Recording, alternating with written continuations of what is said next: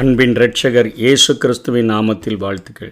நாளிலும் ஆமோஸ் தீர்க்கதரிசியின் புஸ்தகம் முதலாவது அதிகாரத்தை நாம் தியானிக்கப் போகிறோம். ஆமோஸ் தீர்க்கதரிசி தன்னுடைய முதல் இரண்டு அதிகாரங்களில் எட்டு நாடுகளுக்கு அவைகள் செய்த தீமைகளுக்கு ஏற்ற தண்டனை வரும் என தீர்க்க தரிசனம் உரைக்கிறதை பார்க்கிறோம். முதல் அதிகாரத்தில் ஐந்து நாடுகளுக்கு விரோதமாக நியாய தீர்ப்புகள் வரும் என்கிற காரியத்தையும் மீதமுள்ள நாடுகளை குறித்து ரெண்டாவது அதிகாரத்திலும் அவர் எச்சரிக்கிறார். ஆறு புறஜாதி நாடுகளையும் தொடர்ந்து யூதாவையும் இஸ்ரவேலையும் அவர் எச்சரிக்கிறார்.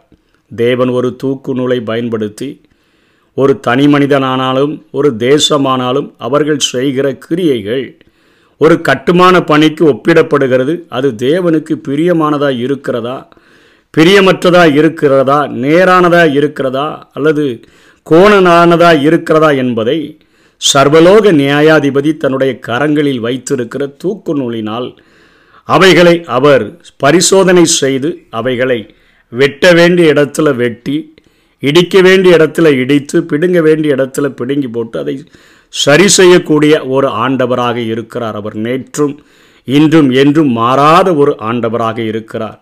இந்த வேத பகுதியில் மூன்று பாதகங்களின் நிமித்தமும் நாலு பாதகங்களின் நிமித்தமும் என்ற சொற்றொடரானது திரும்ப திரும்ப செய்த எண்ணற்ற தீங்கான செயல்களை குறிக்கும்படியாக வருகிறது. இங்கே முதல் ஐந்து புறஜாதி நாடுகளை குறித்த எச்சரிப்பை முதல் அதிகாரத்தில் அவர் குறிப்பிடுகிறார். சீரியா. இதனுடைய தலைநகரமானது தமஸ்கு. இது மூன்றாம் வசனத்திலிருந்து ஐந்தாம் வசனம் வரையிலும் சொல்லப்படுகிறது. இந்த தேசம் இஸ்ரவேலை மிகவும் நொறுக்கியது. குறிப்பாக ஆசகேலின் காலத்திலும் அவரது மகனான முதலாம் பெனாதாத்தின் காலத்திலும் இது மிகவும் கொடூரமாக அவர்கள் இஸ்ரவேலை நொறுக்கினார்கள். ஒன்று ராஜாக்கள் இருபது ஒன்றில் ரெண்டு ராஜாக்கள் ஆறு இருபத்தி நாலு மற்றும் பத்தாம் அதிகாரம் முப்பத்தி ரெண்டு முப்பத்தி மூணுலெல்லாம் பார்க்கிறோம். நான்காம் வசனத்தில் ஆசகேலின் வீடு என்பது ஆசகேலின் அரச பரம்பரையை அது குறிக்கக்கூடியதாக இருக்கிறது. இவர்கள் செய்த அந்த பாவத்துக்காக ஆண்டவர் என்ன தண்டனையை கொடுக்கிறார்?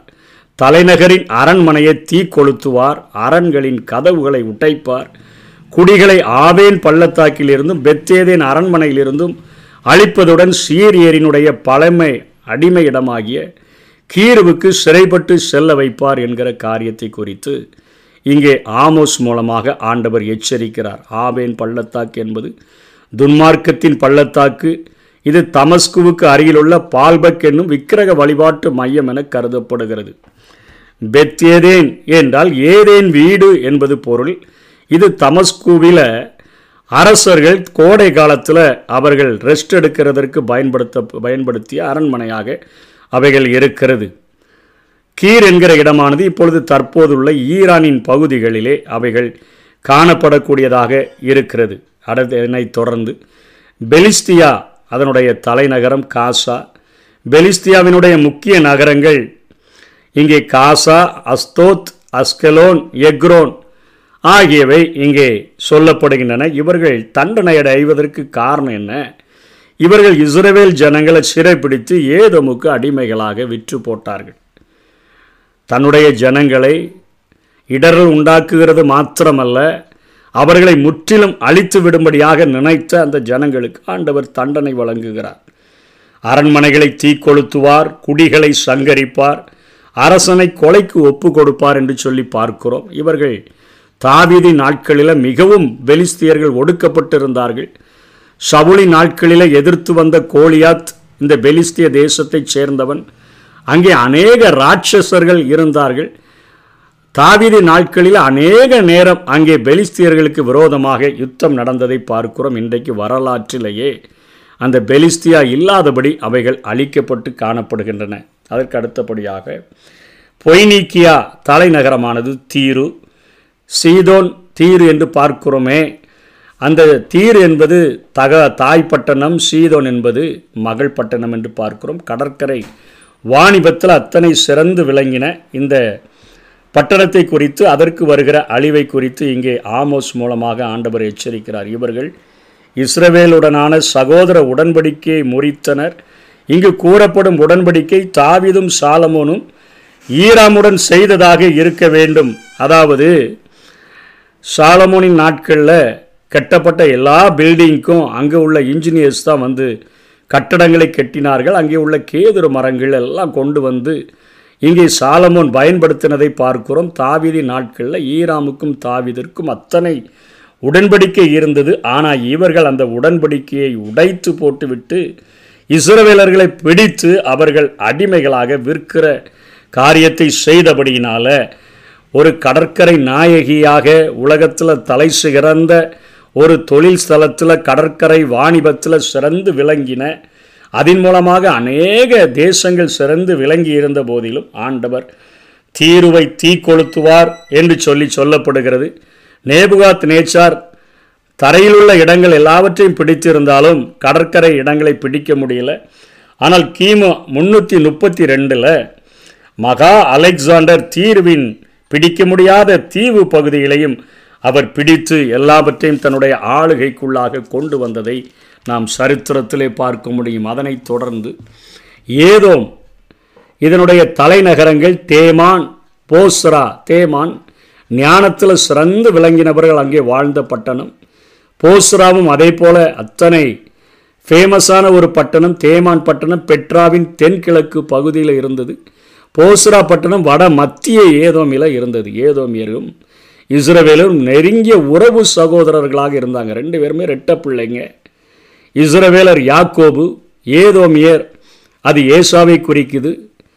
ரெண்டு அண்ணன் தம்பியாக ஒரே தாயின் வயிற்றில் பிறந்த சந்ததியாக இருந்த போதிலும் கூட தங்களுடன் ஒப்படைக்கப்பட்ட இஸ்ரவேலரை தங்களுடைய தம்பி சந்ததியரை ஏதோமியர் வாளுடன் எதிர்கொண்டதாக இங்கே ஆண்டவர் ஆமோஸ் மூலமாக குற்றம் சாட்டுகிறார். அது நிமித்தமாக ஏதோமை தீ கொளுத்துவார் என்று சொல்லி சொல்லப்படுகிறதை பார்க்கிறோம். கடைசியாக அம்மோன் இதனுடைய தலைநகரம் ராப்பா பட்டணம் அம்மோனியர்கள் லோத்தினுடைய இரண்டாவது மகள் வழியாக தோன்றியவர்கள்.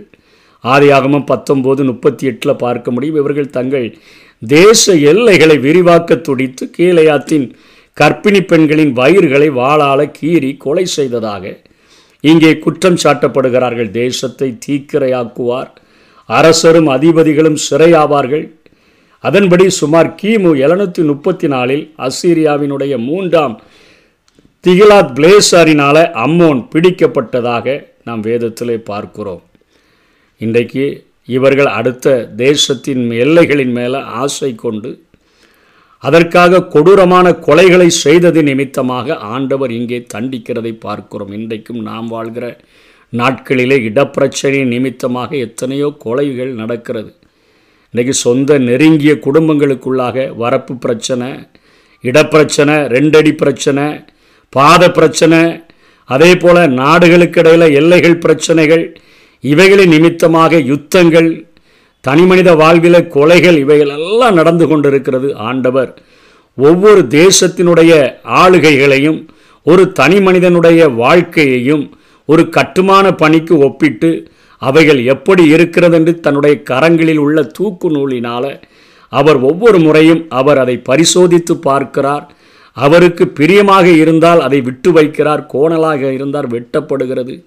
அதே போல மிகவும் கோணலாக இருந்தால் இடித்து போடப்படுகிறது பிடுங்கி எரியப்படுகிறது ஆகவே ஆண்டவருடைய பார்வையில் சகோதரர்களை சிநேகிக்கிறவர்களாக இடுக்கணில் உதவவே சகோதரன் பிறந்திருக்கிறான் என்று வேதம் சொல்லுது. சகோதரன் ஒரு பிரச்சனைக்கு வரும்பொழுது வாழை எடுத்து அவனை பயமுறுத்துகிறபடி இல்லாதபடி அடுத்த எல்லைகளின் மேலே ஆசை கொள்ளாதபடி அதே போல் அடிமைகளாய் விற்காதபடிக்கு ஆண்டவர் தான் இவரை என் கைகளில் ஒப்பு கொடுத்துருக்கிறார். அதனால் நொறுக்கிடுவேன்னு சொல்லி ஆசகைகளை போல பெனாதாத்தை போல முற்றிலுமாக கொடூரமான காரியங்களை செய்து அழிக்காதபடிக்கு பழிவாங்குதல் எனக்குரியது. நானே பதிர் செய்வேன் என்று சொல்லியிருக்கிறார் அவருடைய கரங்களில் ஒப்பு கொடுத்து நம்முடைய வாழ்க்கையில் நம்முடைய கிரியைகள் ஆண்டவருக்கு பிரியமுள்ளவைகளாக இருப்பதற்கு நாம் அர்ப்பணித்து வாழுவோம். இல்லை என்று சொன்னால் தூக்கு நூலை கரங்களில் வைத்திருக்கிற ஆண்டவர் நம்முடைய வாழ்க்கையை சரி செய்யும் பொழுது நம்முடைய வாழ்க்கையில் அநேக வேதனைகளும் பிரச்சனைகளையும் பாடுகளையும் சந்திக்க நேரிடும். ஜாக்கிரதையாய் வாழுவோம். கர்த்தர் தாமே நம்மை ஆசீர்வதிப்பாராக. ஆமே பள்ளங்களெல்லாம் நிரம்பிட வேண்டும். மலைகள் குன்றுகள் தகர்ந்திட வேண்டும். கோணலானவை நேராகணும். கரடானவை சமமாகணும்.